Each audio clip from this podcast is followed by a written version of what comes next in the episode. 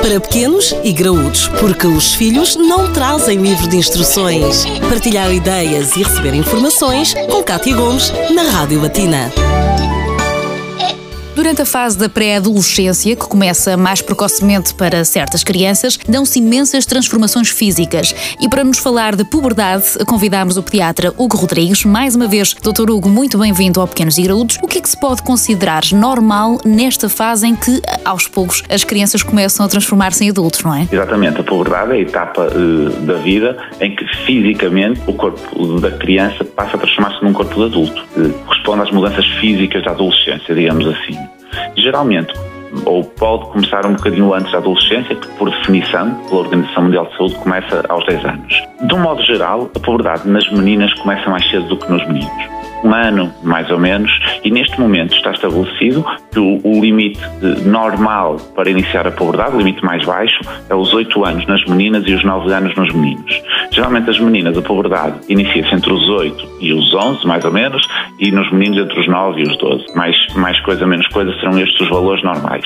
Até porque não há uma idade certa para iniciar a puberdade.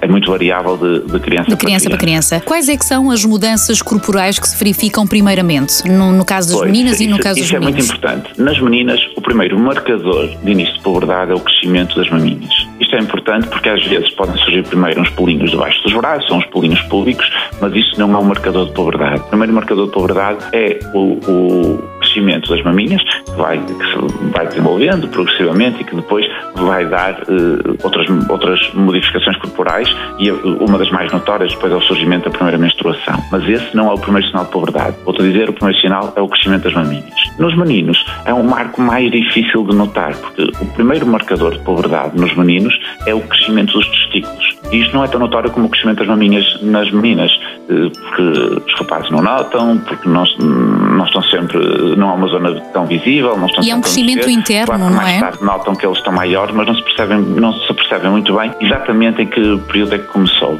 Mas esse é o primeiro marcador. Depois o crescimento dos testículos, cresce também no pênis e todas as outras mudanças corporais que vêm a seguir. A forma como cada um deles vive a puberdade é assim tão distinta? A, a forma como se vive a puberdade, a puberdade varia muito de, de criança para criança, de pessoa para pessoa. Claro que entre sexos também há diferenças, até porque como as meninas começam mais cedo esse desenvolvimento corporal, eh, para além do corpo delas ficar eh, mais adulto, digamos assim, mais cedo, em comparação com o corpo infantil dos rapazes, e isto causa-lhes algum desconforto e causa-lhes alguma vergonha.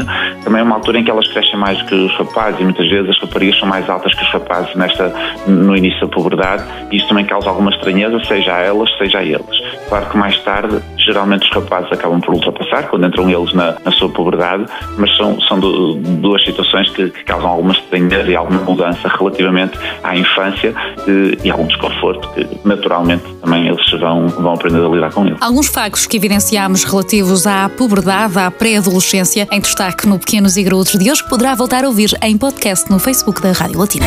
Para pequenos e graúdos, a vida de filhos e pais, de segunda a sexta-feira, na Rádio Latina.